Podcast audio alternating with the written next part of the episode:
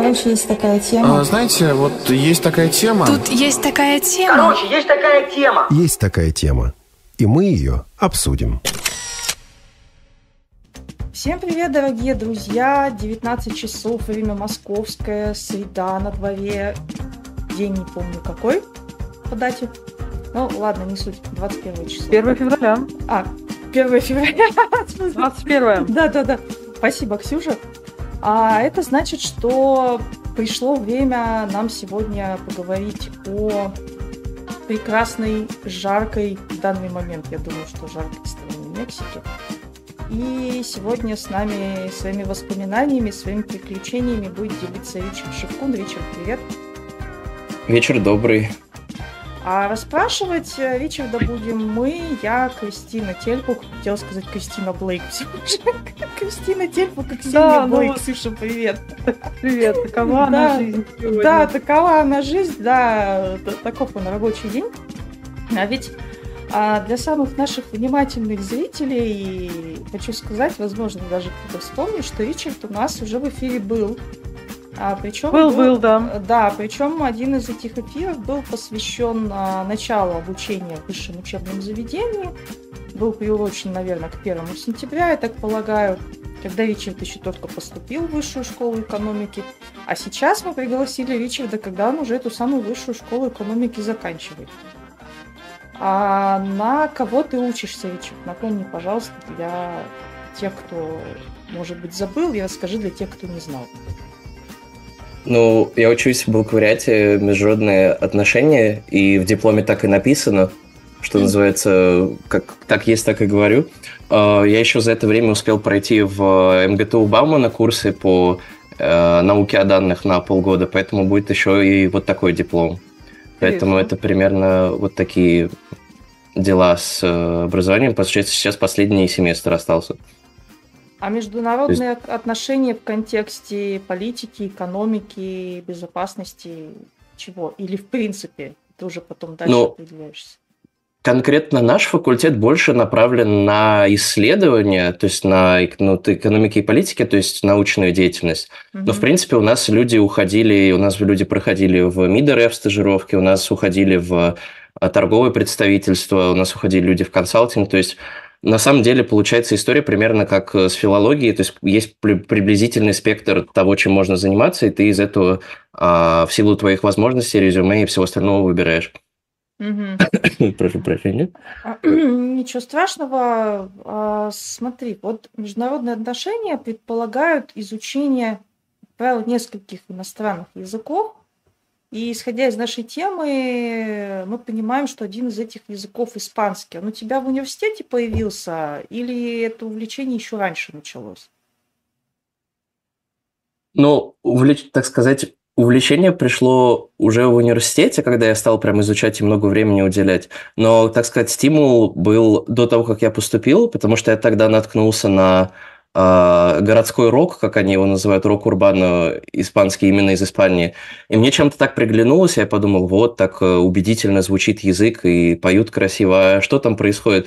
И стало интересно с этого, а потом получается, всегда ты начинаешь интересоваться с какой-то своей темы, а потом чем-то интересуешься таким обширным, не знаю, едой, танцами, чем-то, что всех затрагивает, а потом как-то засосало, можно сказать. Прямо засосала трясина, да? Ну, с головой, потому что я когда даже болел в том году около месяца, мое любимое развлечение это было смотреть в Инстаграме, что выкладывают аргентинцы и чилийцы, потому что больше всего они мне попадались. Ну, и, возможно, это помогало скорости лечения. Тут как посмотреть. А насколько тебе было сложно, вот сейчас ты как раз упомянул Аргентину, Чили, да, для тех, кто в теме испанского языка, мы понимаем, что это ведь немножечко разный испанский язык, да, и многие с этим сталкиваются, когда начинают учить, что кастильский вариант – это одно, когда ты приезжаешь в Аргентину, ты сталкиваешься с риоплатским, аргентинским, когда ты приезжаешь в Чили, там своя история отчасти. Да, там и в Мексике своя история. Не, это само собой. Там везде, да, по-моему, своя история. Ну, практически. Практически, да. Да. И насколько для тебя это вообще было проблемой? Особенно, когда ты приехала в Мексику и оказалось, что там надо общаться с людьми. Или твое общение с мексиканцами, оно раньше началось? Ну, на самом деле проблема главная, как сказать, если мексиканцу или там аргентинцу, любому сказать там на кастильском испанском, они там 95% этих слов все равно знают и слышали когда-то. Mm-hmm. Главная проблема в том, что ты каких-то местных слов не знаешь, и решается она просто тем, что ты спрашиваешь каждый раз, а что ты сказал, и как бы если ты спрашиваешь каждый раз, что человек сказал, то примерно через 100-200 новых слов тебе станет комфортно. Но в зависимости от не акцента, а диалекта, потому что да, в Мексике вроде бы акцент не ужасный, а вот именно слов местных очень много, поэтому ты сидишь каждый раз. Даже между городами они отличаются, что самое неприятное. А там же еще и пласт индейской лексики очень большой, конечно. Вот из... Ну, что-то есть. Понимаю, да. Вводится. А расскажи, пожалуйста, как ты в Мексике оказался, потому что такой выбор довольно необычный, как мне кажется. Ну, лично с моей стороны, а испаноязычных стран много. Почему Мексика? Ну, а Мексика одна, да, Ричард? Да, Мексика, в этом есть правда. В принципе, в этом есть правда, потому что я думал поехать по... У нас отвышки есть, мобильность международная. В принципе, как обмен, только никто сюда не приезжает, но ты едешь. И у нас была Испания до 22 года, очевидно. И я думал, что поехать туда, но как бы, очевидно, пропало. И я думал про Аргентину, но с Аргентиной оказалось смешно, что у нас просто забыли обновить сайт, и они его забывали обновить года два. То есть Аргентины уже давным-давно не было. И я поэтому подумал, что как бы, нельзя же как бы, просто взять и остановиться. Раз тебе хотелось какое-то испаноязычное место, и у нас было с Мексикой несколько университетов на выбор, я подумал, значит... туда. То есть, как бы, мир испанский, он большой, в этом плане удобно. Поэтому, если одна дорога закрыта, еще штук 30 приблизительно есть. А университет ты сам выбирал или что предложили? Университет, то, что предложили у того, с чем у вышки договора есть. Нет, ты просто сказал, что их несколько. Вот из этих нескольких ты сам выбирал уже? Да, выбирал я сам, потому что был в какой-то маленьком городе, в Сан-Луис-Потоси университет. Очевидно, я подумал, в маленький город не хочу. И был университет в Мехико в самом, но там требовали бумажку языковую про C1 испанский, по-моему, или B2, я не помню. Так. И я туда у меня бумажки не было никакой. И оставался еще один вуз в Мехико, который бумажек не требовал языковых. То есть было достаточно из... вышки, выписки, которые штамп поставлены. И я подумал, значит, туда. Как-то выбор произошел сам в этом смысле. То есть, да, получается, что тут методом исключения во многом. И когда ты там оказался, то есть, когда там начинается семестр, когда тебе надо было туда приехать? Семестр начинается с начала августа, то там 4 числа у нас было знакомство, и 7 начинались занятия, и экзамены заканчивались 16 декабря. То есть получается, что я летел через Кубу с другими ребятами, которые тоже туда прошли. Мы вылетели 28 или 29, уже не помню, июля из Москвы, прилетели на Кубу, пожили там несколько дней, полетели дальше, и обратно я летел 31 декабря. И прилетел 31 декабря, потому что просто билеты были самые дешевые. Логично, да. А ты говоришь, прошли, которые туда, то есть там еще конкурс был, получается. Не просто так, что захотел, подал документы и все. Там конкурс был. В Мексику не так много людей, очевидно, как в Европу. Но не то, чтобы прям смертельно нравится, но да, но конкурс был. Потому что мне сначала пришел отказ, а потом они такие, знаете, все немножко поменялось, а теперь мы вам не отказываем. А и какие требования предъявлялись? Там, как это называется, успеваемость, мотивационное письмо, это рекомендация от какого-нибудь преподавателя, если она есть. Что-то еще было.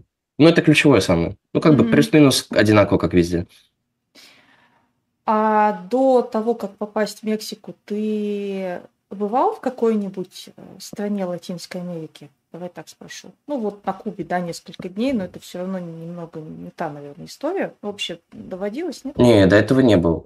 Далековато, и повода особо не было. То есть, было интересно, но не было повода добраться, грубо говоря. А у тебя не было опасений? Да, мы отсюда... много стереотипов знаем, что Мексика, картели, убийства, грабежи, я не знаю, там еще какие-то вещи неприятные, нерадостные, нищета беспросветная, вообще фу, зачем туда ехать. Или как-то ты уже был достаточно начитан и подготовлен для того, чтобы понимать, что это все, если имеет место, то не в таких масштабах, как принято описывать. Ну, я был с регионом знаком, потому что я изучал последние 2 года. Ну, как бы изучал в плане академическом, изучал в плане для себя, потому что мне было интересно, как происходит, как дела идут. И поэтому у меня было представление, что какие-то вещи хуже, чем в Москве, допустим. Но я, допустим, знал, что окей, ну, картели в основном происходят на границе или там в каких-то конкретных городах, где просто, ну, я там особо и не был. То есть, как бы в Тихуане мне ловить особо нечего. Понятно. То есть, какие-то районы, которые, допустим, неприятные, куда люди не ходят, но это решается тем, что ты просто спрашиваешь у местных и смотришь по карте города, и нормально, в принципе. Я бы не сказал, что за время поездки был хоть какой-то момент, когда мне было некомфортно. Ты в телефон достал. Молодец. Видишь? В плане? Телефоны. Потому что некоторые там, если в Бразилии, говорили, что не доставайте телефоны, потому что их тут же не будет. Так что... Ну, в Бразилии я то же самое слышал, причем даже от людей, которые там был. То есть я... Да. Это тоже непривычная для нас вещь, но мы думаем, что как бы там в Латинской Америке должно быть везде одинаково безопасно, а там везде не одинаково безопасно, я бы так это написал. Или не одинаково небезопасно, смотря кого спросить. Но конкретно в Мехико, где я жил в районе и полчаса по городу, ну нет, никаких у меня не возникало проблем. Я был еще в Монтеррее, в Оахаке, в Гвадалахаре, в Канкуне зачем-то съездил. Канкун не рекомендую, переоценено, дорого. Он же такой для отдыха, он же курортный такой, так понимаю. Ну да, но там такой отдых, я не знаю. Если хочется много денег отдать и посмотреть на пляж, то... Там такое количество пляжей, что можно и как-то проще этот вопрос решить. Ну, интереснее, по крайней мере. Поэтому, ну вот, я бы сказал, в этом плане было комфортно. У нас были ребята, которые зачем-то ночью поперлись в какие-то странные места, и они говорят, мы сами не знаем, зачем мы это сделали, но как бы на нет, не знаю, в общем, это к ним вопросы. Не, ну это уже... Они такой... вернулись, поэтому... Да. Вот. Вопрос, когда ты самостоятельно себе создаешь какие-то ситуации, да, когда они с тобой происходят. А ты сказал, что какие-то моменты хуже, чем в Москве. А что ты имел в виду? Ты можешь пояснить? Или это просто так казалось из Москвы, что какие-то моменты, они хуже, а оказалось, что это не так? Ну, хороший вопрос. Глубокий. То есть, ну, это проще, наверное, сравнивать, когда есть какая-то конкретная категория, в чем конкретно сравнивать. Потому что, допустим... Ну вот смотри, вот, например, ну давай возьмем самые простые вещи, я не знаю, инфраструктура та же. Доступность? Ну просто даже инфраструктура в плане транспорта, в плане того, как все это работает. Мы все-таки знаем, что в Москве строится, и там и метро строится, и вот эти вот МЦД и прочие вещи, да, там всего много. Да, Ксюша, ну, в плане... Ну, ты знаешь, Ричард, мне знакомый сейчас в Гонконге находится. Она мне рассказывала интересную вещь, что там официантов, в принципе, нет. Она говорит, вот я пришла в ресторан, по QR-коду заказала, значит, еду, села и жду. Ко мне подъехала машинка, значит, с колокольчиком. Вот. Я вот из этой машинки достала еду, и машинка от меня благополучно уехала. Ну, собственно, как в Мексике, там также или все-таки вот это еще пока технологическое отставание от Азии в целом, оно заметно? Ну, я бы не сказал, я бы даже сказал, получается, не сколько отставания, а сколько большой разброс между районами как бы богатыми и районами бедными. И они как бы ближе территориально друг к другу находятся, чем нам привычно. Поэтому, наверное, главный вопрос получается в этом. Потому что мы пришли, допустим, в магазин огромный, в супермаркет продуктовый, грубо говоря, ну, местный Walmart, грубо говоря, или там пятерочку, не знаю, а она как бы трехэтажная, лучше перекресток даже сказать, а она как бы трехэтажная, выбор какой-то бесконечный, там пара роботов катается, у которых можно спросить, куда как бы пройти. То есть они тебя приведут такие, о, все, там, пошли за мной, и что-нибудь в таком духе. Ничего. То есть вот это есть. А с другой стороны, ты как бы там 200-300 километров отъедешь, и, ну, другое абсолютно уже настроение. Как, не знаю, от Москвы отъехать 100 километров, и тоже вот, уже что-то вот, другое происходит. Знаешь, я была в Мексике очень давно, 20 лет назад, один раз. Вот, у меня тоже были некоторые знакомые лет 20 назад. Да, в Сан-Антонио, и мы поехали на рождественскую ярмарку, потому что, ну, дешевле и все. И мне тогда предупреждали, говорят, вот смотри, мы сейчас едем в Мексику, во-первых, мы сейчас придем в ресторан, нельзя пить воду, потому что если ты только выпьешь воду, то это будет реванш Монтесумы, то дальше вот этой страны ты дней 3 не выйдешь, потому что тебе будет очень тяжело физически. И еще они мне сказали, что вот в одном городе на разных улицах, то есть на одной улице есть богатые вот эти вот виллы там, да, а на другой дети там на пропитание просят. То есть там, ну, Мексика – это страна контрастов, что вот на одной, как, ну, на маленьком промежутке, да, там на улице, может быть, вот такая вот ситуация. Ну, кстати, вот с едой? У нас, кстати, с едой очень было, насколько было, человек 15 разных русских, но у нас как бы какие-то там возмездия Монтесумы, как местные это называют, у нас было только у одного человека, и то я не помню, там даже не с водой связано, там с чем-то другим. Вот, то есть как бы, если сколько, 15-1, ну вот такие дела. А с контрастами, ну да, есть такое. Тут вопрос, как бы, где ты сам находишься и насколько ты, не знаю, привык. Я, в принципе, ходил на рынки на местные, потому что, как бы, и дешевле, и удобнее. У меня около дома раскладывался один по пятницам стабильно. Ну, ты, как бы, пришел, взял, там, не знаю, помидоры по 50 рублей килограмм и доволен жизнью, в принципе, на что жаловаться. Ну, в этом плане... То есть в этом плане перчик есть какие-то... Перчик Чили вообще шикарненько, да. Ну да, перчика, там, не знаю, эти фрукты местные какие-нибудь. Хочется обычных фруктов, не знаю, может, маракуйю какую-нибудь. Или... А, папайю у меня очень... У меня русские знакомые очень на папайю подсели. Да. Мне понравился свежий ананас. Метро говорят, что она здоровая, да, здесь? А, метро, вот, кстати, про общественный транспорт. Я в восторге был в некотором смысле от общественного транспорта, потому что его очень много. То есть как бы метро большое, и помимо метро есть метробус, это, ну, такие красные, двухэтажные, практически как, как эти, как лондонские, потому что они свеженькие прям. Да, да. Катаются по веткам, просто по земле. Там эти вагонетки, ой, господи, не вагонетки, а которые по проводам катаются, кейбл-кары, я не могу вспомнить, как это по-русски даже называется. Вот эти там какие-то троллейбусы, 4 вида автобусов, то есть в этом плане общественного транспорта очень много, и, в принципе, им достаточно легко привыкнуть пользоваться. Есть одна карточка общая, работает на весь, типа, городской общественный транспорт, потому что частные а-ля автолайны как бы существуют на краях города, вот. В этом плане удобно. Из того, что там неудобно или не так комфортно, ну, людей больше, чем в московском транспорте, то есть в час пик. И, допустим, вот эти вот как остановки в метро, по-моему, они озвучиваются только на одной ветке, потому что на самой новой. А так, в принципе, я привык ездить уже просто по запоминаю или по карте. Ну и плюс там надписи достаточно большие. Лично мне было видно. Я когда привык, где они находятся визуально, я такой, а, ну ладно. А нет приложений, Ричард, типа Moviet или что-нибудь, которые отслеживают и, ну, показывают станцию? А есть такое, да, внутрь есть местное, оно так и называлось, что-то метро, метробус, и в нем как бы все вот эти штуки есть. То есть как бы в принципе все виды транспорта, которые внутри Мехико. А в других городах, да, меньше общественный транспорт, ну, потому что и города меньше. А так, в принципе, из вещей непривычных вот эти автобусы, которые ездят не по веткам, а просто по городу, их надо останавливать, вытягивая руку, потому что пока ты их как бы не вытянешь, они в жизни не остановятся. И вот это мне пришлось пару раз привыкнуть. А так, в принципе, ну, юзабельно.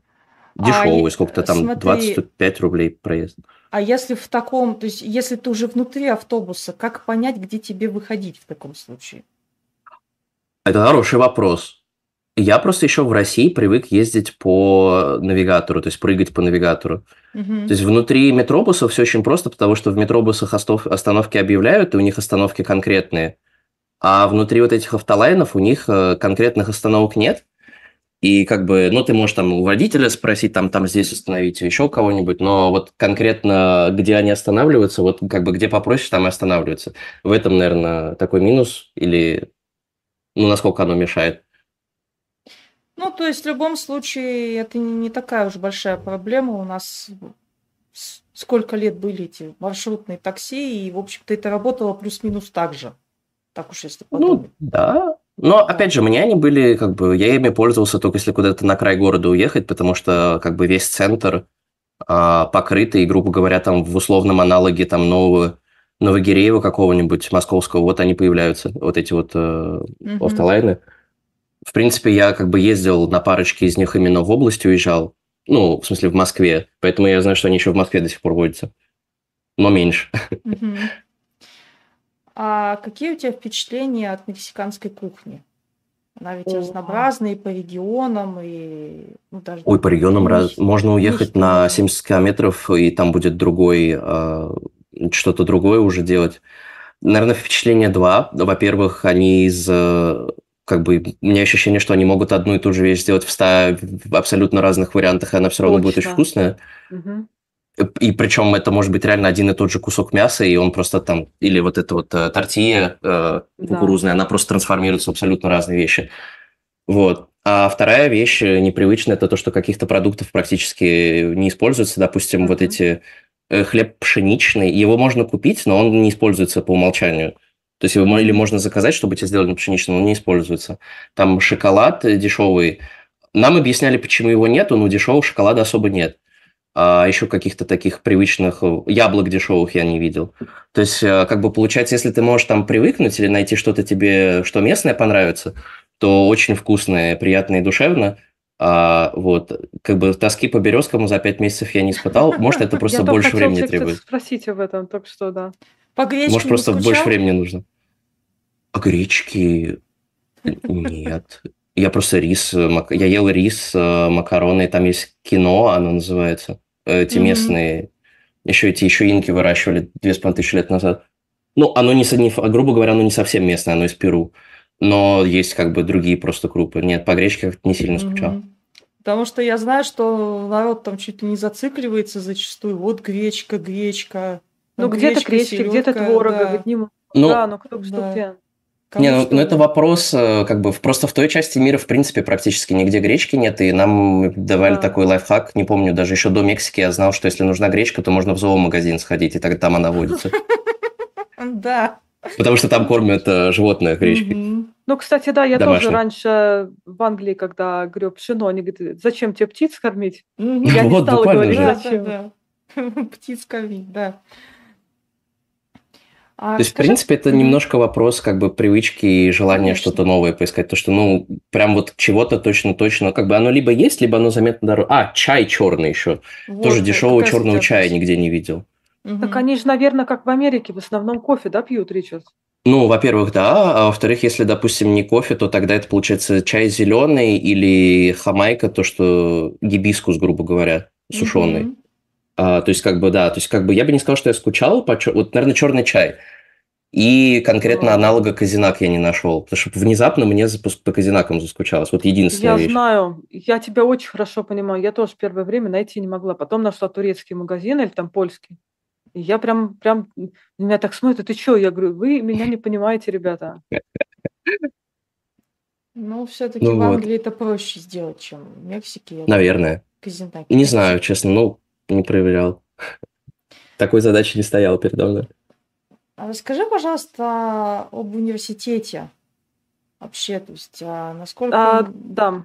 А что, Ксюш, есть там есть чаты? Там как раз про университет спросили, про есть ли подготовительные курсы, потому что в Аргентине что-то там годовые, по-моему, предлагают или как-то так. Я поняла, про что Лёша спрашивает. Лёша, привет. Да, но это немножко не то, Лёша, это здесь не будет работать, потому что это по обмену на полгода. Вот, я такого не знаю, к сожалению, про курсы, про подготовительные. Да, то есть... ну, собственно, давай, наверное, ну, в принципе, с того... Потому что такая тема всеобъемлющая, про университет можно долго разговаривать. Да, это как бы масштабно. Да. Давай, наверное, мы немножечко с тобой вопрос сделаем помельче. Вот вообще я не могу про это не спросить, потому что нас смотрят люди с инвалидностью. Я прошу прощения. Вообще, знали ли они о том, что у тебя есть какие-то сложности перед тем, как ты туда поехал? И если нет, то как-то ты там это объявлял? Была ли какая-то помощь для тебя, поддержка от университета непосредственно? То есть вот с официальной стороны что-то было сделано? Вообще, насколько у них там есть такие вещи, ну, если ты в курсе, опять же. Ну, в этом плане было просто, потому что я в учебный офис направил в местный как бы бумажку и запрос, то, что там учесть такие-то потребности. И получилось примерно как в вышке у меня было. То есть я как бы написал бумажку, там такие-то потребности, приложил справку инвалидную. И они как бы договорились, и поэтому у меня были там экзамены адаптированные, там мне помогли там какие-то вещи вписать. Ну, то есть в этом плане никаких проблем абсолютно не было. И все ассайнменты, все задания можно было сдать в электронном формате. То есть получалось, что я договорился как бы с учебным офисом, и учебный офис информировал преподавателей, и на местах уже как бы в этом не было вопроса. То есть, в принципе, на вышкинский похож в этом плане механизм. То есть получается, что, условно говоря, народ пишет экзамен просто ручкой на бумажке, а ты на компьютере, правильно? Ну да. Ну, там была часть экзаменов, которые все писали на компьютере, то есть практически, я бы сказал, сейчас по финансам были все компьютерные. Угу. Да, там, наверное, только по языкам было от руки экзамен, вот этот экзамен языковой я писал, вот в таком, в электронном формате. А так большинство экзаменов, в принципе, вообще компьютерные были. А правильно я понимаю, что устных экзаменов их нет? Все письменно. Есть. А зависит, на самом деле, от дисциплины. Да. Нам говорили, что у юристов стабильно очень много устных экзаменов. Угу. И у политологов иногда. Но, как бы, это, наверное, это чуть меньше распространено, потому что из устных конкретно у меня было 0, по-моему, да, потому что по финансам был письменный, по теории игр был письменный, по юридическим там тоже был письменный, поэтому как бы... То есть они есть, но зависит очень сильно от дисциплины, которая изучается. А много ли у тебя было предметов? Сильно ли был ты загружен? Ну, вот по сравнению, например, с вышкой. 5. У меня было 5, и еще было несколько предметов, которые мне надо было в вышке удаленно закрывать. То есть как бы у нас немножко в этом плане кривоватая система. То есть это как бы вроде бы и мобильность, а вроде не совсем. Ну, а по загрузке я себе расписание собирал, ну, потому что когда ты приезжаешь по мобильности, ты можешь из разных факультетов брать курсы. Я себе брал так, чтобы у меня не было пар в пятницу, и магическим образом это получилось, поэтому было удобно там и по стране поездить, и там на выходные куда-то уйти. То есть в этом плане было вот в таком. А во время экзамены там сложные были, и там есть 2 недели... Ну, есть какой-то промежуток времени на подготовку, и поэтому, допустим, последние 2-3 недели я сидел, просто готовился, потому что такой, говорю, подумал, нет, ну, надо все-таки сдать, надо все-таки подготовиться. То, что нам предупреждали на эту тему, что вам нужно написать, и в отличие от вышки, то есть если в вышке можно просто накопленные оценки, как бы сдать, закрыть курс, то там нужно минимум на 6 из 10 написать экзамен, и только в таком случае считается закрытым курс. Поэтому к экзамену надо было готовиться. А во время курса есть какой-то промежуточный контроль, семинарские, может быть, занятия какие-то? Ну да, в зависимости от дисциплины. Ну, семинарские есть или практические, или можно так сказать. Вот. Могут быть там всегда есть промежуточный экзамен, может быть активность на занятиях как форма оценки, может быть презентация как форма оценки. Ну да, что еще сказать? Это преподаватель решает, правильно? Или есть какие-то общие правила, что для таких дисциплин у нас такой порядок, для таких такой? А нет, это от преподавателя зависит. Там в чате писали про университеты, про мексиканские, что знают только Унам. Ну, Унам, он известный тем, что он очень большой, потому что там 400 тысяч человек университет. И у него из-за этого очень большой... Как бы, он университетский городок, но по факту он больше как город ощущается. Потому что там 2 остановки метро, внутренний автобус, и как бы он огромный. И он бесплатный, и государственный, и все такое. Я был в... Как он называется по-русски-то? Автономный... Ну, в общем, как вот этот... Частный какой-то. Институт автономной технологической Мексики. Он частный, но как бы так как мы от вышки, так и мы по обмену ездили, то никаких из-за этого нету там накладок, наплаты и что-то такого. Он как бы меньше. получается? Он 5000 человек приблизительно. Ну, по сравнению с 400, ну, как бы да, разница ощутимая. Вот что сказать. А насколько тебе было комфортно по атмосфере, по отношению других студентов, преподавателей? Как ты себя ощущал? Ну, мне было проще, потому что мне несколько разных человек успели сказать о том, что ты самый дружелюбный русский, из которых мы встречали, потому что, когда мы смотрели на других, ощущение, как будто они все злые, типа просто по умолчанию. Я говорю, ребята, это просто обычное, типа, русское лицо, российское, как им больше нравится. Так что вы зря, можно подойти, они все не кусаются. То есть это как бы в этом плане нормально. Вот, я в этом плане себя комфортно чувствовал, потому что, я и пообщаться люблю, и как бы в этом плане проблемы нет. И там намного больше принято вот этот вот как бы small talk, как у нас любят выражаться, на уроках английского. Поэтому мне в этом плане было комфортно. Ну, и ты как бы плюс сам как бы новый, не пойми откуда. То есть это не значит, что к тебе резко все внимание, но если ты подойдешь, как бы спросишь, как дела, там, где что находится, у меня никогда... не было на этой почве проблем. Ну и уехал я из-за этого как бы с достаточным количеством друзей. Ну вот я как раз хотела спросить, насколько удалось завязать какие-то приятельские отношения, компанию какую-то, может быть, с которой время... Ну, компания просто ввязался в местный театр, потому что я, когда познакомился с одним из местных ребят, я ему говорю, пожалуйста, отправь меня в место, где только местные находятся, потому что, ну, как-то очень хотелось. Он говорит, у нас есть театр, я говорю, идеально. Меня добавили в группу. Класс. И там 20 номеров, и все мексиканские. Я говорю, я победил, это успех. Поэтому, было по первые пару недель сложновато, потому что как бы влиться язык и так далее, а потом как бы хорошо пошло. Вот, это было вот здесь такое. Мы еще на Кубе умудрились встретить мексиканку, девушку, типа, с ней познакомиться. Она нам рассказывала, где что найти, там, как что интересного есть, там, танцы какие-то, которые ей нравятся. Вот, А что еще было? Ну вот, как бы в плане друзей, я бы сказал, что у меня было достаточно просто в этом плане. Я слышал, как бы, что кому-то не особо завязалось, но не знаю, там я не углублялся, в чем у людей ситуация. Ну, понятно. Мне кажется, очень сложно не подружиться с мексиканцем. Угу. А не было ли какого-то напряжения из-за, давай так скажем, мировой ситуации? Как-то вообще это обсуждалось? Тебе какие-то вопросы, может, задавались? Или, всем все равно в целом? Я кого-то спросил на эту тему, и мне человек сказал, слушай, знаешь, во-первых, далеко, а во-вторых, у нас столько своих проблем, что нам неинтересно, в принципе, практически никому. И как бы народ время от времени спрашивал, но каких-то проблем из-за того, что там русские, нигде не возникло, и в том числе от европейцев. И у нас была одна девушка, которой был немножко в этом плане культурный шок, потому что она почему-то решила, что ее по умолчанию должны там, как бы к ней плохо относятся.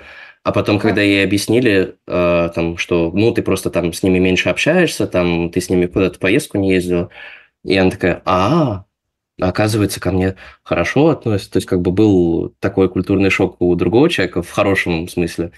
Я бы не заметил, что мне каких-то, как сказать, проблем из-за этого было.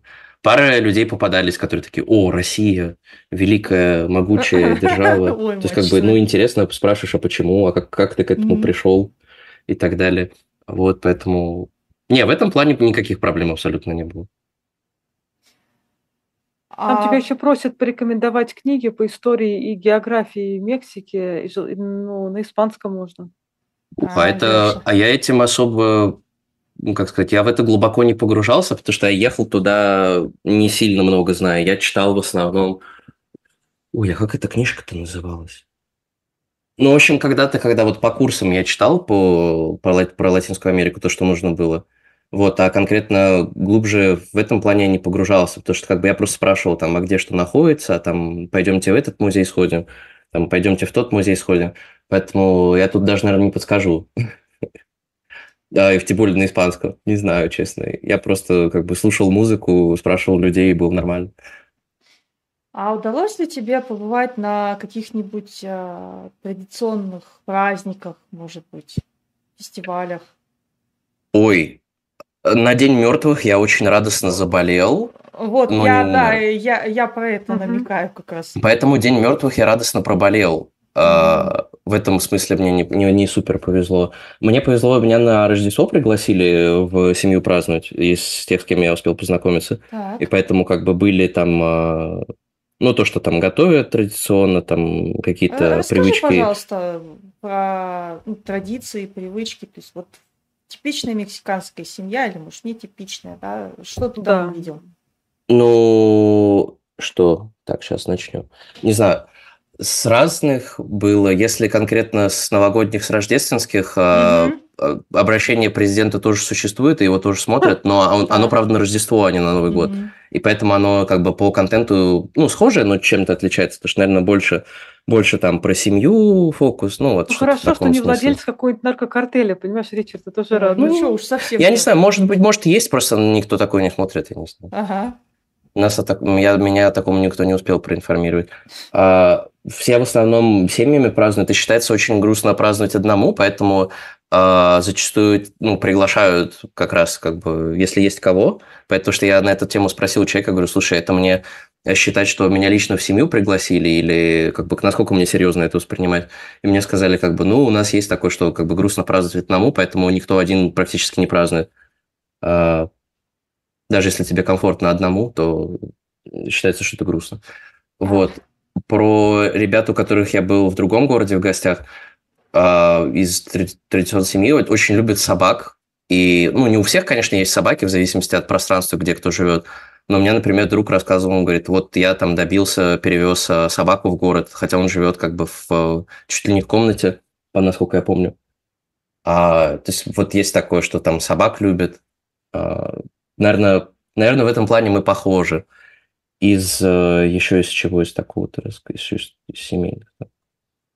Для этого надо было в семью приезжать, а не просто в Мексику. Ну, в гостях у кого-нибудь оставался. Я имею в виду даже больше про празднование Рождества. То есть, вот, потому что ты уж раз упомянул, да, что тебя пригласили в семью, то есть какие-то традиции, может быть, с которой ты там увидел, помимо того, что вот они слушают президента на Рождество. Может быть, какие-то семейные есть или общие для страны? Например, какое блюдо на Рождество? Есть внезапно этот яблочный салат, хотя он очень условно салат и относительно условно яблочный, потому что он как бы яблоко, орехи, сгущенное молоко и что-то еще. И он как бы не супер смахивает на салат, он больше как сладкое, но почему-то называется яблочный салат. И там что-то еще есть в этом внутри состава. Я спрашивал, почему, и говорит, что просто на Рождество как бы в сезон получается почему-то. На День независимости мы попали. Ой, вот как мимо меня-то прошло. Я вспомнил. Во-первых, есть вид перца, который делают особенный. То есть там как его фаршируют, с чем-то смахивают на фаршированный перец. Там есть гранат, поверх него, как бы фрукт, который гранат. А соус, который похож, отдаленно на сметану похож. Он может быть сладкий, может быть не сладкий, но консистенция примерно такая же. И очень принято его выкладывать в цвет флага, потому что, почему, видимо, и нет. В этом плане мы еще попадали на... Нас друг уезжал в Испанию сам по обмену местный, и нас приглашали на как бы прощальную игру, можно сказать, вечеринку. И там в этом плане тоже было как бы танцы стабильно, там сальса, кумбия, бачата. Три самых популярных. В этом плане люди заметно больше танцуют, и даже у меня получалось в этом плане. Я как бы ходил первые 2 месяца, пока время было, чтобы меня научили. Как успешно? Вот, то есть, вполне себе. Но мне говорили, что у меня хорошо получается. Я говорю, никогда такого не ожидал от себя, но... Вот, с танцами есть... Что еще из такого? Мексиканская ночь – это, когда мариачи играют. Мариачи – это, стиль, наверное, даже можно так сказать. Да. Большой. Что из такого? Блюда есть, как бы я уже сказал, из традиционных. В основном семейные, но как повезет. Потому что меня приглашали именно в семью, а потом мы просто уходили на вечер именно в ресторан какой-то понтовый, где все это проходит. Что-то еще из такого было. Крик, как он называется по-русски-то? Вот это, в общем, связано с речью, которую произнес Хуарес, Бенито Хуарес во время независимости, борьбы за независимость, который она началась. Как можно видеть, я не очень глубоко в историю погружался, к сожалению, но или к счастью. От тебя это не требуется, как бы у нас же не ну вот, поэтому то есть, какие-то такие есть. Я бы сказал, что на День независимости, наверное, даже больше всего я наблюдал, чем на Рождество. Ну, не знаю, я просто не сильно искал. Что... Но на Рождество, после, на следующий день, как бы оказалось, что это у них день нерабочий, и состояние города приблизительно как у нас 1 января на Новый год, в принципе, никого. Даже транспорт общественный он такой, ну, иногда ходит. Угу. Если повезет. Если повезет. А удалось ли в плане кухни попробовать что-то, что показалось тебе очень экзотическим, или что ты, может быть, не хотел пробовать? Да. Ну, меня никто не заставлял. Не, ну не то, чтобы не хотел, а не то, чтобы там тебя как-то насильно в тебя пихали, а вызывало у тебя какие-то опасения. Ингредиенты какие-то были уж. Ну, у меня была одна вещь, которую я просто не понял. Моле, вот этот соус, который частично на шоколаде, и там что там еще в нем внутри. Но он может быть острый, может быть не острый, в зависимости, как его делают. И его очень любят класть, в принципе, с чем угодно, там, с мясом, не с мясом. И я для себя особо его не понял. Я его только в остром формате для себя понял. Вот. И был еще фрукт гуанабана. Но он не супер мексиканский, он как бы он растет, но он как бы чуть-чуть южнее обычно находится. Я его тоже на вкус не понял, сколько я его не пробовал несколько раз. Но это, наверное, две единственные вещи, а так все остальное лично мне было нормально. Я сейчас пытаюсь вспомнить, что еще такого у нас было, что там место, почему люди показались не готовы. Не знаю. А, нет, была одна вещь, которую мы так и не решились, потому что когда делают такос, их же можно наполнять абсолютно чем угодно, и в этом как раз их крутость в том, что ты их по факту собираешь сам в большинстве мест, куда ты идешь. То есть они, в принципе, не надоедают.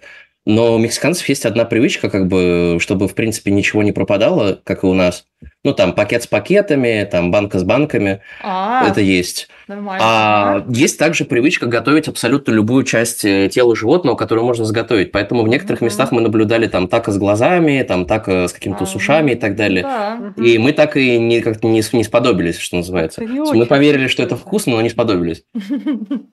Я, наверное, тоже не решилась, если честно. Я думаю, что я тоже... Если обратно попаду, я, конечно, попробую, но в тот раз я был не готов, потому что особенно мы еще попали где-то в начале всего как бы путешествия.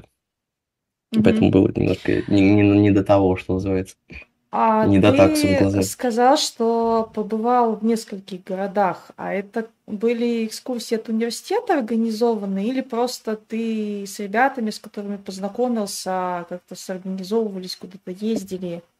Это я сам сорганизовывался. От университета у нас конкретно экскурсии. У нас были по району города экскурсии, потому что район города исторический, и как бы в основном там церкви 16 века еще испанские. Вот, он чем-то на Италию смахивал или на Афины, кому что больше нравится.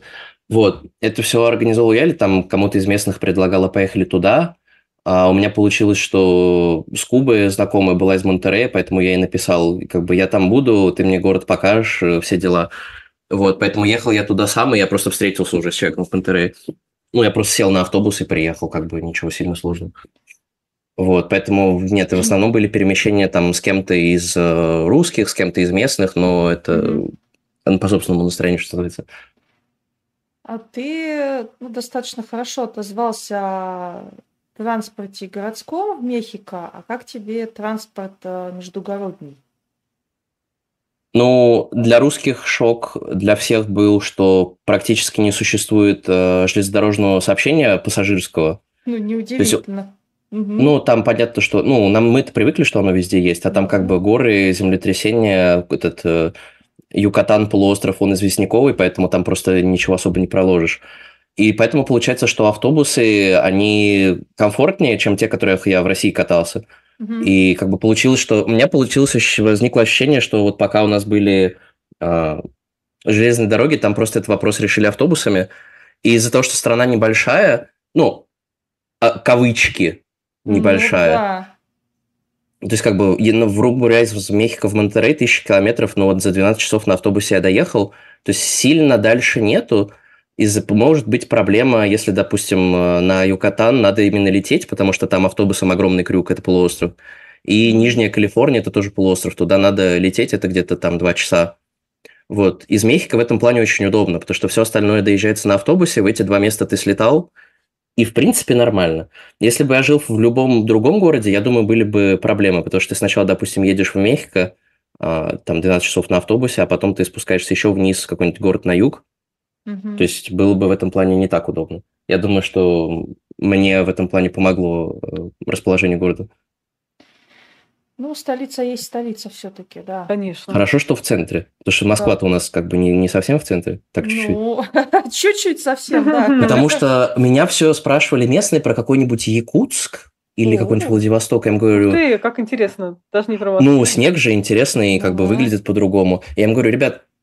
Мне самому тоже очень интересно. Проблема в том, что вот мне ближе в Мексику добраться, чем в Владивосток. Ну, в кавычках, но плюс-минус. Ну, плюс-минус, да. Но как бы лететь-то все равно 10 часов, по-моему, до Владивостока. Или 9. Ну, где-то 9, да. Ну, и как бы накладно получается в итоге. Поэтому я как бы им говорю, ребят, ну, то есть мне самому интересно, но я там не был. Мне проще, когда у вас Мексика, форма похожа на квадрат, и благо я в центре, поэтому как бы бум. А у нас форма прямоугольника, я где-то на краю.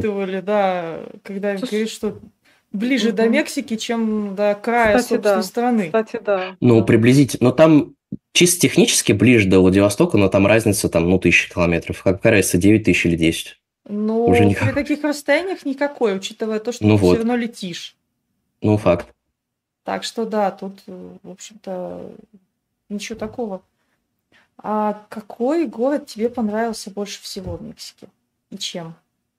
Я, возможно, просто слишком москвич, и я очень привык к большим городам, поэтому мне Мехико в этом плане нравится, потому что там 20 миллионов людей, он огромный, и как бы заскучать в этом плане не получится. Нет. И он, я бы сказал, что он, наверное, более хаотичный, чем Москва, не просто как бы в том плане, как город устроен, а в том плане, что районы довольно, ну, как бы сильнее меняются. То есть у меня был район, у меня внутри одного района, там, церкви 16 века, прошел 20 минут пешком, и у меня стоят там бизнес-центр, небоскребы, 40 этажей, через там 10 минут ходьбы пешком.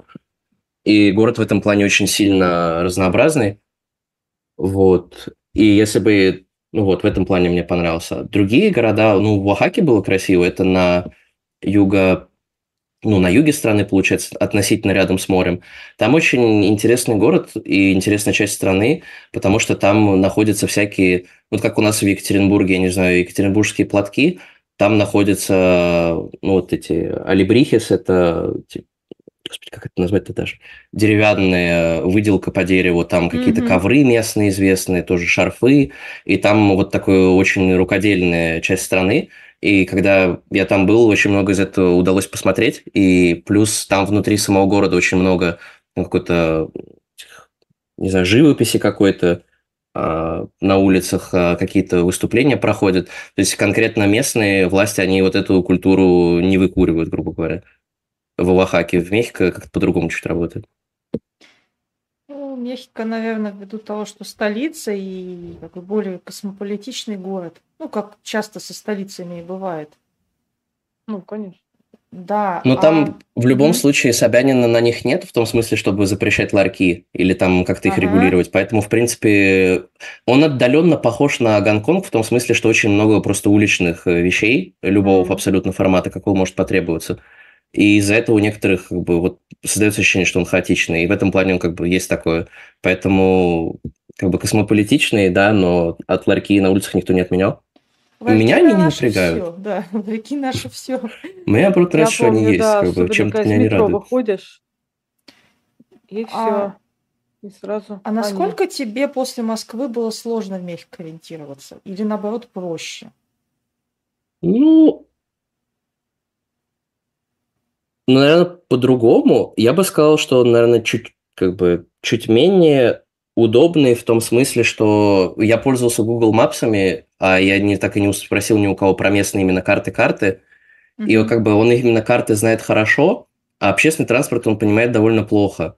А поэтому проще как-то спросить у кого-то из местных, как там куда-то добраться, и они это объясняют. Вот. А в плане самого города там есть одна вещь, которую в Москве или я в России не встречал, не помню, когда одна и та же улица с одним и тем же названием есть в двух абсолютно разных частях города, И у нас из-за этого, у других ребят, у русских были проблемы. Они пару раз уезжали не туда абсолютно. Я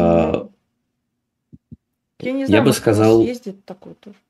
Ну вот, но как бы просто, ну это не первое, что в голову приходит, ну, когда правда, там спрашивают. Да. То есть, да. Как бы 2 улицы Ленина или там 4 улицы Ленина там в одном городе, а как бы а зачем?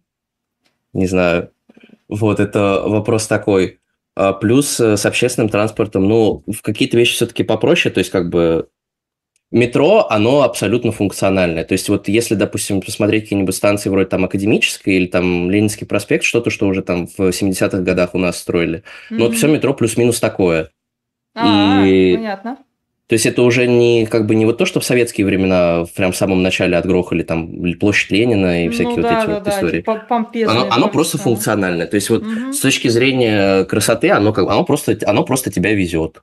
И все. Так и должно быть. В этом плане. Ну, я просто знаю, что люди говорят как бы, ой, а хотелось бы, чтобы было не просто метро, а вот вау. Ну, мне народ жаловался, что фу, какое в Париже метро, да. А мне нравится, я не знаю. Едешь и едешь. В Англии ничего, но, правда, днем ориентироваться непросто, но в целом оно тоже неплохое. В плане удобства нету кольцевой линии в метро. Несколько раз мешало, и как бы я иногда ее представлял где-то в уме.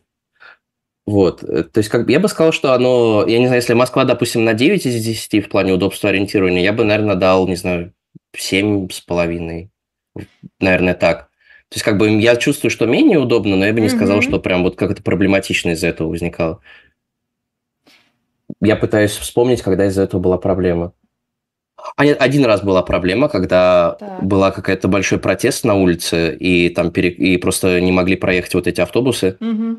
Тоже культура протеста в этом плане абсолютно другая, потому что, ну, как бы есть проблема, они вышли. То есть это не то, что как у нас, типа, все, катастрофа, Запад загнил и все вот эти истории. Да, то есть они просто как бы есть проблема, они вышли. И пришлось другой маршрут подбирать. Ну, вот такие вещи иногда бывают. А со мной было один раз. Нам ребята говорили, что чуть чаще бывает, чем со мной. Но в плане ориентировки по городу было бы плюс-минус нормально. А раздражают ли протесты те, кто на них не ходит? Я имею в виду вот из местных. Тебе удавалось что-то такое услышать? Например, человек куда-то не попал, вот там протест, он из-за этого опоздал или там еще что-то. И вот он... Ну, у меня был один знакомый, который мне на эту тему говорил, что как бы решали бы они это где-то сами в своих местах, но я бы сказал... Вот либо такой вопрос не заходил, либо таких людей я не встречал. Ясно. Но конкретно я встречал, что люди говорили, ну вот такая вещь есть, но я не слышал, что они что-то более негативное говорили. А вообще было ли что-то, что тебя, может быть, не раздражало, но доставляло тебе какие-то неудобства? Не знаю, в плане бытовом. А в плане, не знаю, ну там устройства вот, твоей жизни, там обучения, ну в принципе вот что-то такое, то что фоном оно вот было все время, и ты понимал, что ты с этим ничего сделать не можешь, вот оно есть. Из таких вещей есть очень забавная проблема, неизвестная нам в России абсолютно, это называется «богатые туристы». Так. Потому что богатые туристы в том смысле, что большинство, кто едет, это там европейцы или американцы, и 90% ребят на обмене были европейцы или американцы. И из-за того, что в Мексике, по-моему, 2-й или 3-й в мире турпоток по размеру, получается забавная история, когда какие-то районы города безумно дорогие в плане жизни и все, что там находится, ну просто потому, что они заточены по ценам уже под приезжих, грубо говоря. И из-за этого получается, что какие-то вещи стоят дороже. Например, такси, оно по ценникам больше ориентируется на там, американцев, которые приехали, чтобы им было дешево, но все еще денег много, или европейцев. То есть вот эти вещи существуют, и в рамках, допустим, города... Ну, я знаю, что, допустим, в моем районе какие-то вещи, там, не знаю, какие-нибудь пекарни на улицах, они были раза в 3-4 дешевле, чем в центре, при том, что мой район еще относительно понтовый. То есть вот такие вещи существуют, потому что у нас как бы ты живешь, но ты москвич, и для тебя уже как бы привычный ценник. И туристов богаче тебя, ну, в старые времена, может быть, было, но я ни от кого таких конкретно не слышал запросов. как бы претензий. Вот. А там получается, что если ты, допустим, уперся в центр, то какие-то вещи просто дороже, вроде ресторанов. Причем заметно дороже, хотя плюс-минус одна и та же вещь. Ну, кстати, в Лондоне также дороже. Здесь такая же история. В принципе, вот если мы сравниваем с Москвой, да, чтобы было чего отталкиваться, вот тот район, в котором ты жил, да, ну, наверное, средний, да, получается, по городу, из того, что я слышу, по крайней мере. А в плане цен дороже, дешевле, насколько? Я бы сказал, плюс-минус, смотря что нужно. То есть, как бы в плане купить еды. Еды, например. Смешно, что я когда уезжал, казалось, что дороже. И когда я вернулся, я понял, что, наверное, даже там дешевле стало. То есть, у нас как бы рост цен здесь быстрее сейчас. Вот на данный исторический момент. Так. Вот эти 5 месяцев. С точки зрения... аренды я, честно, не знаю, потому что, как сказать, ну, понятно, что общежитий нету как таковых, и поэтому это фактически там тоже связано с историей страны, но не суть. Поэтому с этим ничего не могу сказать, потому что я у местных не спрашивал, сколько они платят. Но в плане еды я бы сказал плюс-минус, в плане услуг там оплата работников, она, видимо, выше, и эти услуги получаются дороже. То есть там вроде доставки еды, что-то такого.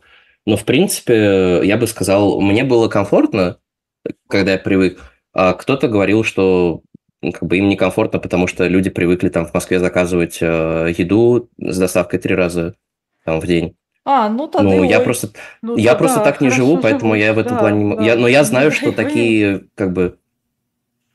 На самом деле, просто про ценник перед тем, как я ехал, это очень интересный вопрос, потому что в чатах русских всплывали там ценники, там и. Ну, в общем, с разбросом в 4 раза, грубо говоря, сколько стоит жить. И, ну, это, в принципе, в этом есть доля правды, потому что очень сильно зависит от района и от чего хочется, и от того, к чему уже привык. Но я бы не сказал, что у меня в этом плане был какой-то шок. В основном все было нормально. А ты вот упомянул про жилье, да, это достаточно такая стандартная ситуация, про общежитие, это... И в Испании такая же история, много где плюс-минус, ну и по Латинской Америке, ну, по крайней мере, то, что я знаю, да, те места, про которые давалось слышать. А ты где жил, получается? Если это не общежитие, это просто квартира какая-то в доме, просто в обычном, или что это? Ну, это общежитие, но и просто им частники занимаются, то есть нету именно государственных общежитий. Просто конкретно в мексиканском контексте были огромные протесты студенческие в 1968 году, и просто запретили после них на общежитие в каком-либо формате. Причем огромные – это что-то в районе 200 000 человек, то есть это как бы 70-й год. Да. Поэтому там был прям масштаб неплохой.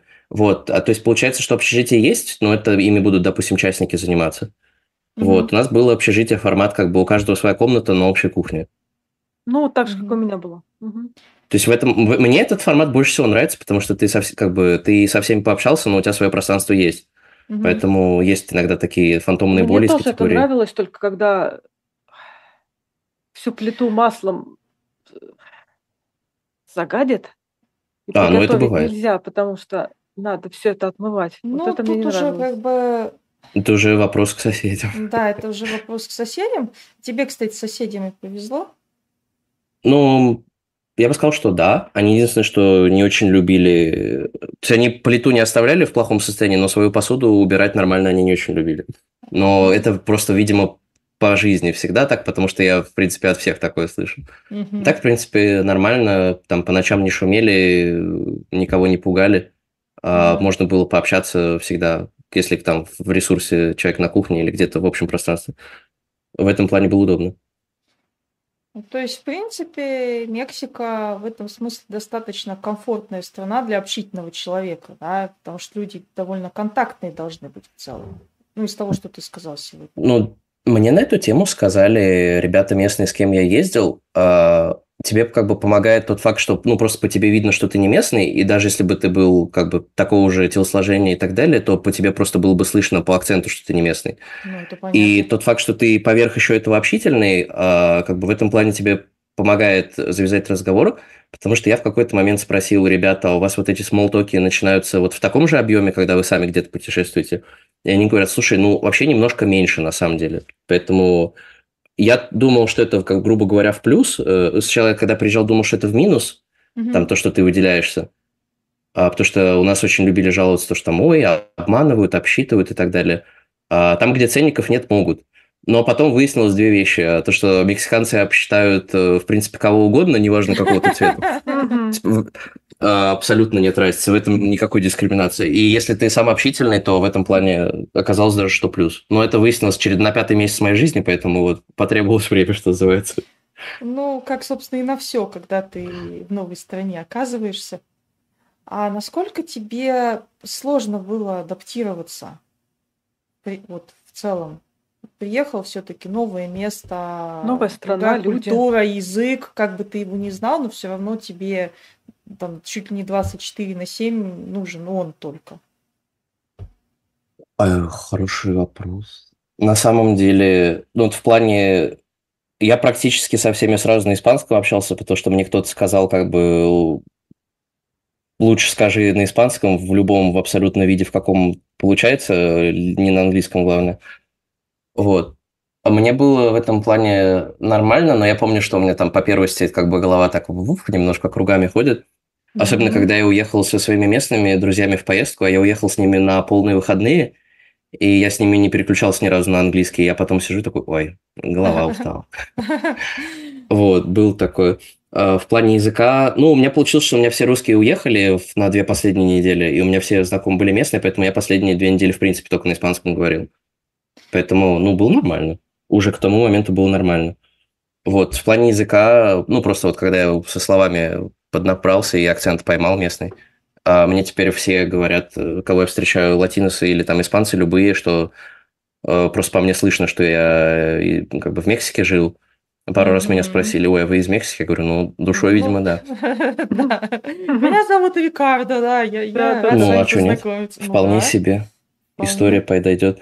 В плане еще на что адаптироваться. Там есть машины. Вот это, кстати, я вспомнил. Вот это мое любимое. Есть до сих пор, в принципе, в Латинской Америке очень много машин или каких-то продавцов уличных, которые ездят с очень громкими записями того, что типа они что-то продают, покупают и так далее. Людей, я знаю, это очень раздражает, а я всегда думал, что это вещь, которая не существует, ее придумали, и это просто как бы шутка. И я всю жизнь так думал. И я когда приехал и узнал, что это реально, мне почему-то каждый раз они радовали. Я не знаю, возможно, у меня какие-то проблемы в этом смысле, но мне прямо эти машины как бы доставляли в основном. Была единственная, которая мне не нравилась, это дядечка, который ездит... Как эти штуки называются? Короче, он ездит с печкой, которая, грубо говоря, там картошка жареная, и она у него каждый раз начинает гудеть, когда она их доготовила. А гудеть она начинает каждые 2 минуты, и гудит она на полрайона, поэтому как бы в этом плане надоедало. Вот это было непривычно. Плюс они иногда еще и ночью катаются, поэтому изредка, но бывает. Вот это было мне непривычно, и как бы, но потом стало весело. Кого-то я знаю, что раздражало. Вот. А еще, в чем еще привыкать надо? С едой, вот, ну, я рассказывал про еду. Не, ну, мне как бы больше даже в целом было интересно по твоим ощущениям, да, потому что я, ну, опять же, видимо, каждый от себя отталкивается. Я помню, когда... Я оказалась не в такой экзотической стране, конечно, европейской.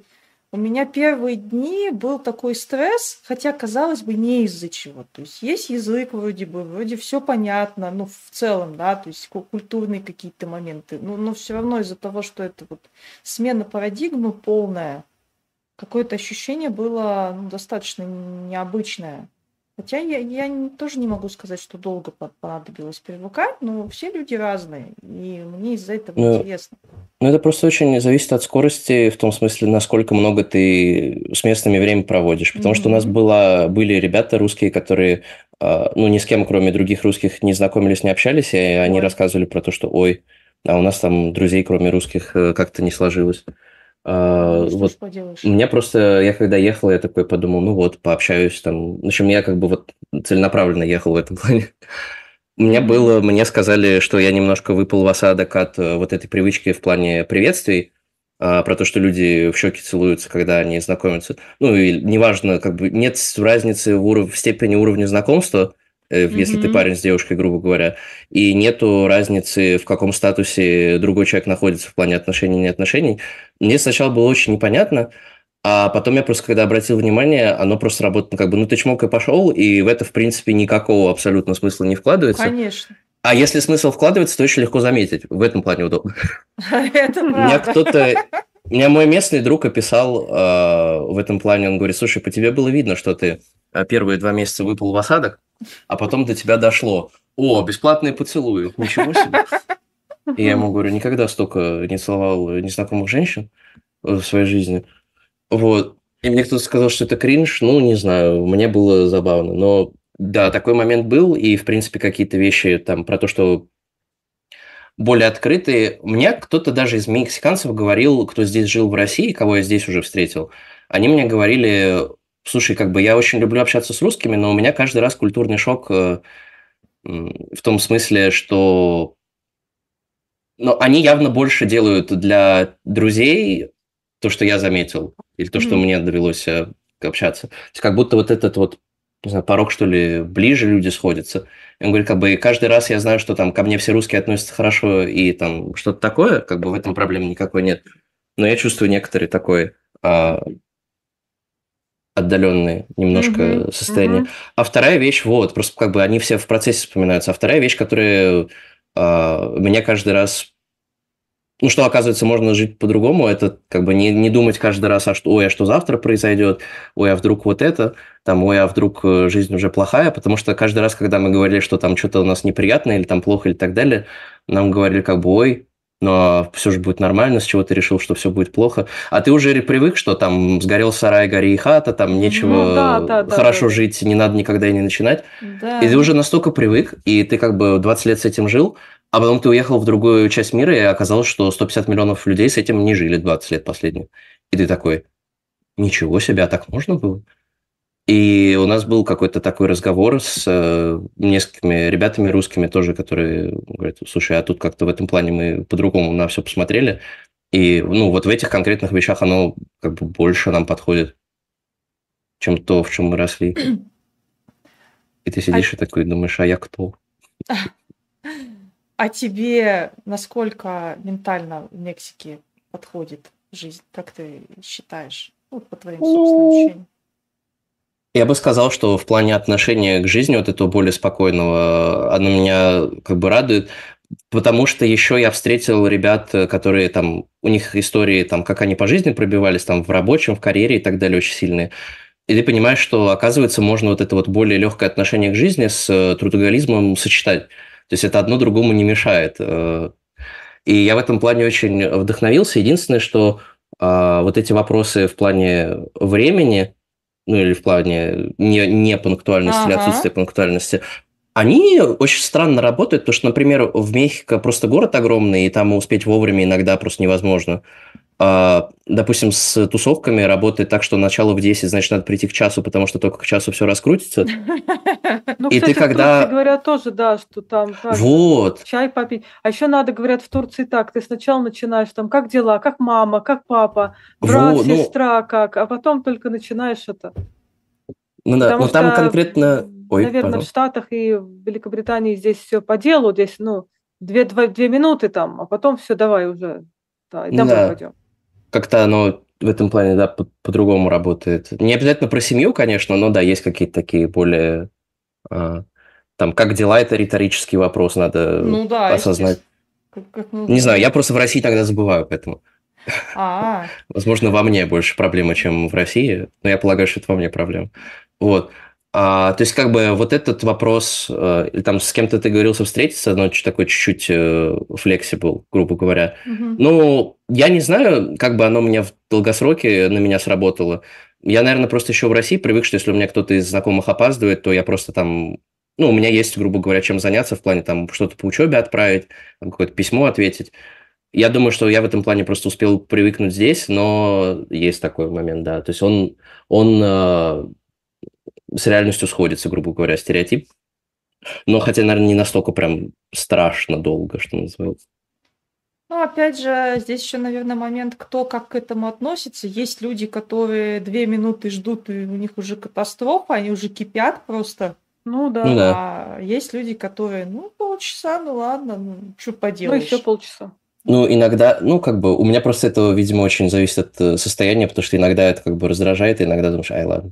Ну, тем более, если ты на это повлиять не можешь уже, по сути говоря. Ну да, тоже правда. Да, ждешь и ждешь. А как, по твоим ощущениям, за 5 месяцев, что ты провел в Мексике, вырос уровень твоего испанского? С чем ты приехал и с чем ты уехал? Если мы не берем региональные какие-то вещи, да, а вот вообще в целом. Наверное, приехал на B1 или на B2. Я в этом плане даже не знаю, на чем я приезжал. Да. Но я просто еще... У меня были предметы на испанском. Я в местном, типа, в театре, я играл, выступал в итоге. У меня как бы все знакомые были местные, я практически со всеми из них на испанском общался. То есть у меня как бы времени языкового и времени в культуре было очень много. Поэтому сейчас я вернулся, и я как бы записался на C1 экзамен, и я смотрю задания, которые там нужно сдавать, и как бы, ну, мне в основном практически все понятно, и поэтому я думаю, что я сдам в мае, когда буду идти. Я пришел на пару, когда в вышке, меня что-то спросил преподаватель, и я просто как-то так... Я, возможно, уже привык просто во сне разговаривать на испанском, как бы в полусонном, в любом состоянии головы, и я что-то ответил абсолютно не задумываясь, и мне одногруппник в личку пишет, он говорит, ты сейчас всю группу случайно унизил? Я говорю, ребят, простите, я не хотел.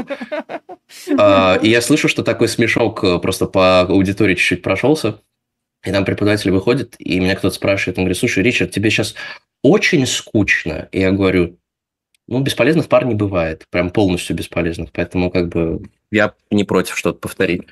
Ну вот, как бы, поэтому вот. У нас были ребята, кто приезжал, и они как бы как не знали, так и не знают. Поэтому я бы... Ну, как я сказал, это очень сильно зависит от твоего собственного желания, насколько тебе хочется узнать. Ну вот, наверное, я приезжал вот так, и я в какой-то момент начал голосовыми переписываться с людьми, поэтому там можно проследить, где там что-то лучше становилось, что-то хуже. Но мне даже местные отмечали, говорят, слушай, ну ты за вот эти 5 месяцев начал какие-то вещи формулировать натурально, а не типа не то, как учат, грубо говоря, в аудитории. Я говорю, ну это хорошо, на самом деле, я этого и хотел. Ну, мой... Вот ой, прости, я все, я увлекся, есть. Простите. Можешь, ну, там, знать язык, а вот именно как ну, местные жители формулировать, это уже потом приходят. Ну, это правда, ну, это даже не сколько местные жители, но это просто надо начитать, грубо говоря, то есть как пишут, как говорят, то есть это не обязательно именно как местные, в смысле мексиканцы местные. Ты знаешь, можно просто... у меня бывают моменты, когда мне там звонят, говорят, слушай, помоги там по английскому, ну, по грамматике что сделать. Скажи, здесь надо present perfect или present perfect continuous? Я сижу и думаю, я не знаю, в реальной жизни оба работают. Да, мне все равно. Они говорят, я так сижу, они говорят, а что, ты не знаешь, что ли? А ты что, язык не знаешь, да, сразу? Вот, а я просто понимаю, что вот в данный конкретный момент мне вообще все равно, что там будет. И я знаю, что, ну, и вот это читаешь и думаешь, ну, либо это контекст нужен, либо это вообще ерунда какая-то, потому что, ну, чаще всего вот в этих упражнениях, там, ну, учебниках по грамматике, там же специально они придумывают именно самые сложные, да, конструкции, которые, в принципе, люди, ну, крайне редко употребляют, ну, именно в разговорной речи. Ты так думаешь... Ну, я вот, ни разу не пожалел, что я грамматику учил. Они говорят, а, так это что? Вообще не present perfect? Я говорю, да я не знаю, честно уже. Ну, у меня просто не было, я ни разу не пожалел, что я грамматику учил, потому что вот всякие эти условные обороты, там, не знаю, какие-то... ну, приставки, предлоги, то есть я не знаю, у меня не было такого ощущения, что грамматика была бесполезная.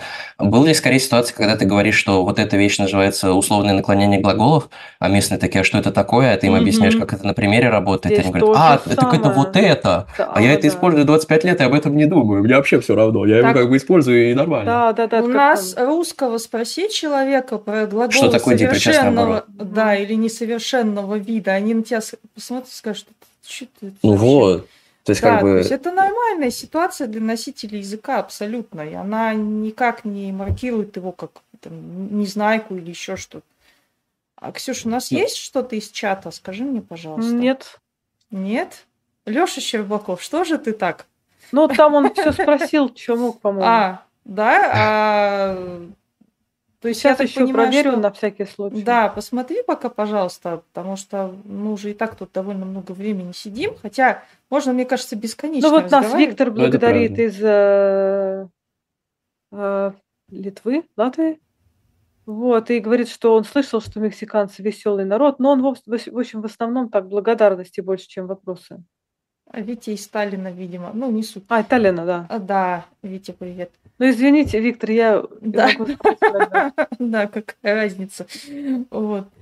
Но я в таком случае, пока Ксюша смотрит... Да нет, все. Все, да? Нет, ну тут, правда, дискуссия по поводу наркотиков, куда ездить, в Мексике или в Колумбии, но я думаю, что мы не будем это переделывать. Да, давайте мы про наркотики... Да, вы отдельно, я думаю... Да. Отдельный эфир получается. Да. Если кто-то любит всякие трэш-туры, приходите, мы под 18+, может быть, и сделаем. Опять же, не обещаю, извините. Больно тема специфическая, как мне кажется. А скажи, пожалуйста, тебе в плане климата было нормально? Потому что люди жалуются. Мехико в этом плане хорошо. Хотя бы. Да. В этом плане было хорошо. Из непривычных вещей перепады температур между днем и ночью большие. Mm-hmm. Потому что днем +25, +30 в августе, когда мы приезжали, а ночью +15, плюс-минус стабильно. Поэтому ты как бы выходишь всегда с ветровкой, на всякий случай, с зонтом, потому что мы приехали в период дождей, и дожди идут как бы чуть ли не по расписанию в определенное время суток. И ты фактически выходишь с ветровкой, солнечными очками и зонтом каждый день. И это как бы make it sense. И если ты что-то из этого оставил дома, ты, скорее всего, об этом пожалеешь. Вот. Мне было комфортно в том плане, что не слишком жарко и не слишком холодно.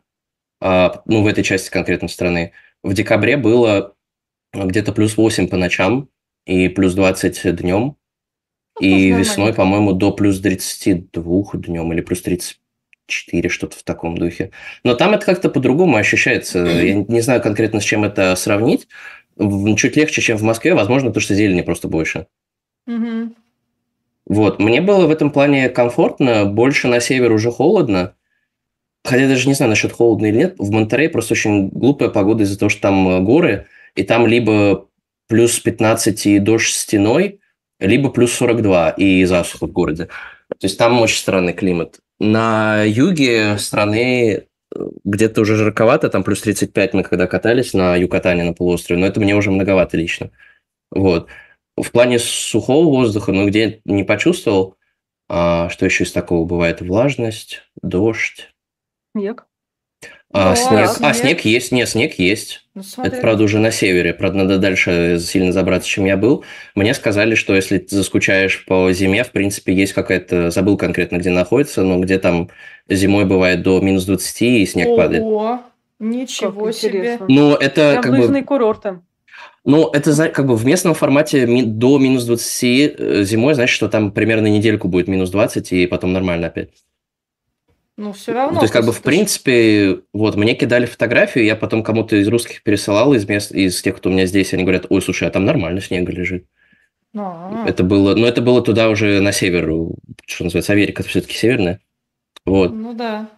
То есть, в принципе, просто удобно, в этом плане очень удобно, за то, что, как бы, чуть-чуть компактнее страна, чем Москва. Ой, что я сказал, чем Россия. Кстати, хорошая оговорочка, вообще классная, мне кажется. Вот, можно как бы сесть на автобусы и там в районе 6 часов и уехать уж в какой-то абсолютно другой, ну, по ощущению климата, как бы в этом плане не заскучаешь. Мне в Мехико было комфортно, я бы сказал, что я бы, наверное, так и жил. Mm-hmm. Единственное, хотя, да нет, в принципе, я в этом плане хорошо. Как бы экстремального холода, экстремальной жары нет, и хорошо. Либо я не попал на экстремальную жару, что тоже возможно. А хотелось бы еще туда вернуться? Ну, может быть, как-то подольше пожить или просто в гости съездить. Ну, было бы интересно. То есть, как бы уже как бы контакты-то есть, люди есть, какие-то места знакомые, запомнившиеся тоже есть, и что-то еще, что не увидел, тоже есть.